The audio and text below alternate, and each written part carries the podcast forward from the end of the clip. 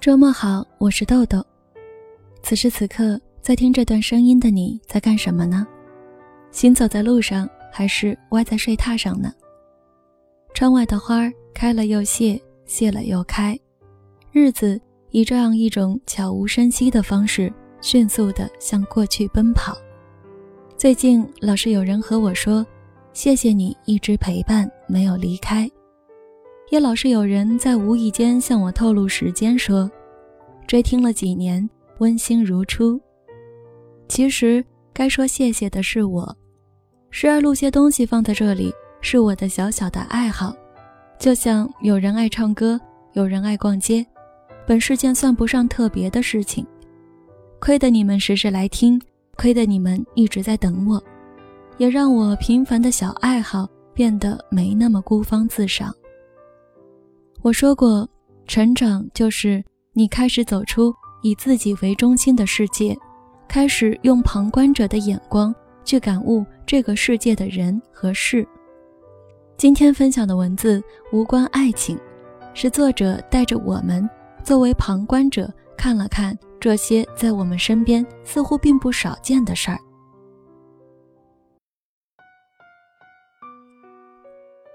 十五岁那年，我们搬进了一个陌生的小区，住的离学校更远了，出入都要带门禁卡，这更让吊儿郎当的我头疼。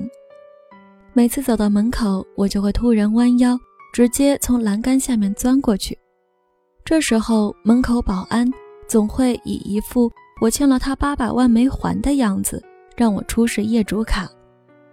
本来无伤大雅的事儿，到了这里却让我莫名生厌。我常常漫不经心地说出门牌号，然后以鄙夷的眼光大大咧咧地离开。我和所有生活优越的少年一样，不知道什么是尊重。有一天，我又忘记带门禁卡，他照常拦住我，我忍不住破口大骂，把平时累积的不爽一并奉还。保安大叔憋红了脸，礼貌地向我解释这是规定。我只觉得他就是那种有点小权力就要用尽的小人，嘴里蹦出两个字“傻帽”，然后径直走了进去，内心有一种打败他人之后的暗爽。某天下午，楼下尖锐的谩骂声吵醒了午睡的我，一个中年男人正指着那个保安大骂着。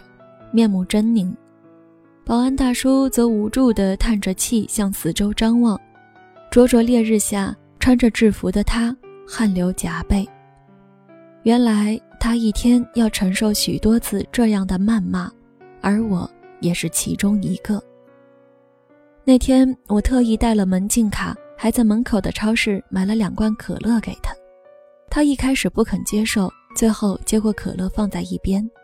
自那之后，那个保安每次见到我都对我笑。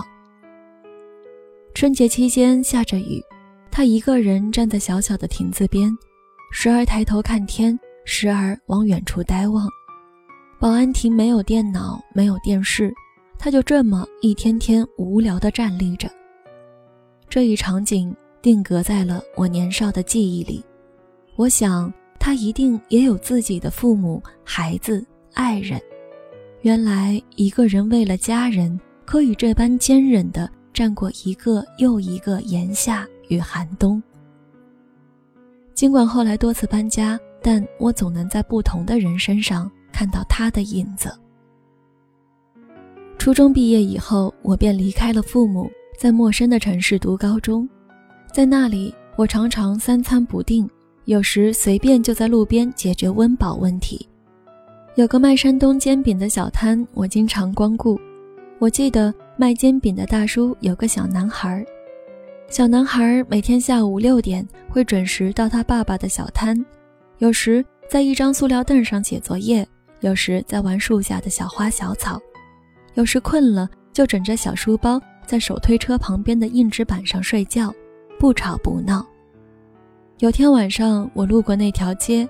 发现那个卖煎饼的小摊被人里三层外三层的包围着，一个西装革履的中年男子大发雷霆，指着不小心将面糊溅到他身上的小男孩的爸爸大声谩骂。小男孩的爸爸很窘迫，一个劲的道歉。我透过人群看到了小男孩，他被人群包围着，眼里满是惊恐和无助，紧紧地抓住爸爸的衣角。后来，中年男子骂舒服了，终于走了。人群散后，他爸爸一个人默默地坐在凳子上，也许是在儿子面前丢脸了，也许是心酸和委屈。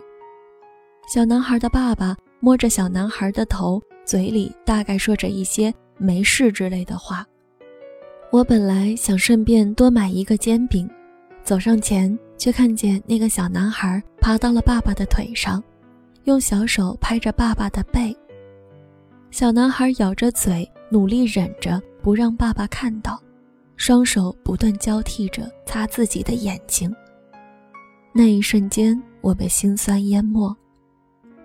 我想起了我忙碌的父亲，我们总是很少交流，哪怕在他人生最低谷的时候，我也不曾像这般拍拍他的背，说说鼓励的话，那样显得很别扭。在体恤父母方面，我甚至连一个小男孩都不如。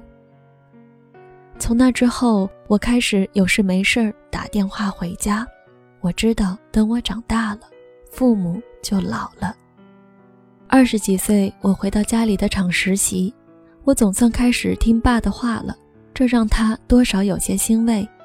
在厂里，我注意到了业务员小胡，他来厂里两年了，总是很勤快。我曾经陪他一起出去跑业务，他两手拎着样品，在一家家店屡受白眼，而他只是汗流浃背，保持礼貌地笑着。那是一个再寻常不过的饭局。他被东北来的客户一个劲的灌酒，而他还在为大家倒酒、倒茶、递纸巾、叫服务员开酒，还有强颜欢笑。那晚不胜酒力的他醉得一塌糊涂。我送他回家，顺手开了音响，张国荣的《取暖》。他听着，说上学的时候觉得不好听，不过出来工作以后就觉得挺好听的。他转过脸，看着窗外，路灯投射过来的光一道一道的刷过他的脸庞。天上挂着冰冷的月亮，黑暗里我看不到他的表情。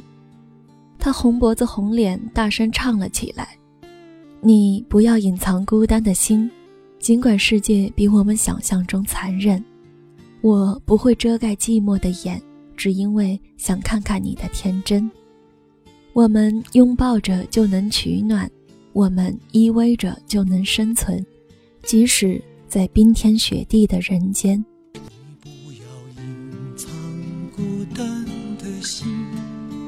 尽管世界比我们想象中残忍，我不会遮盖寂寞的眼，只因为想看看你的天真。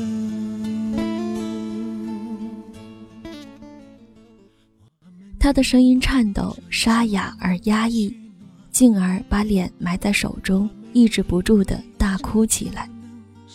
我什么也没说，只是把他送到家。他红着眼睛，打开小区花坛边的水龙头，双手捧水，用力地搓着脸，然后挺直腰杆，用纸巾把一脸的水擦干，咳了两下，深吸一口气，对我笑了笑，问：“还看得出来吗？”我说还好，我知道他老婆还在等着他。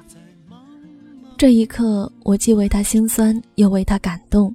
我想，他马上就要回到那个简陋却温暖的地方了。他的脆弱不会让自己的老婆看到，他仍是一个顶天立地的男子汉。作家刘亮程曾说过：“落在一个人一生中的雪，我们不能全部看见。”每一个人都在自己的生命中孤独的过冬。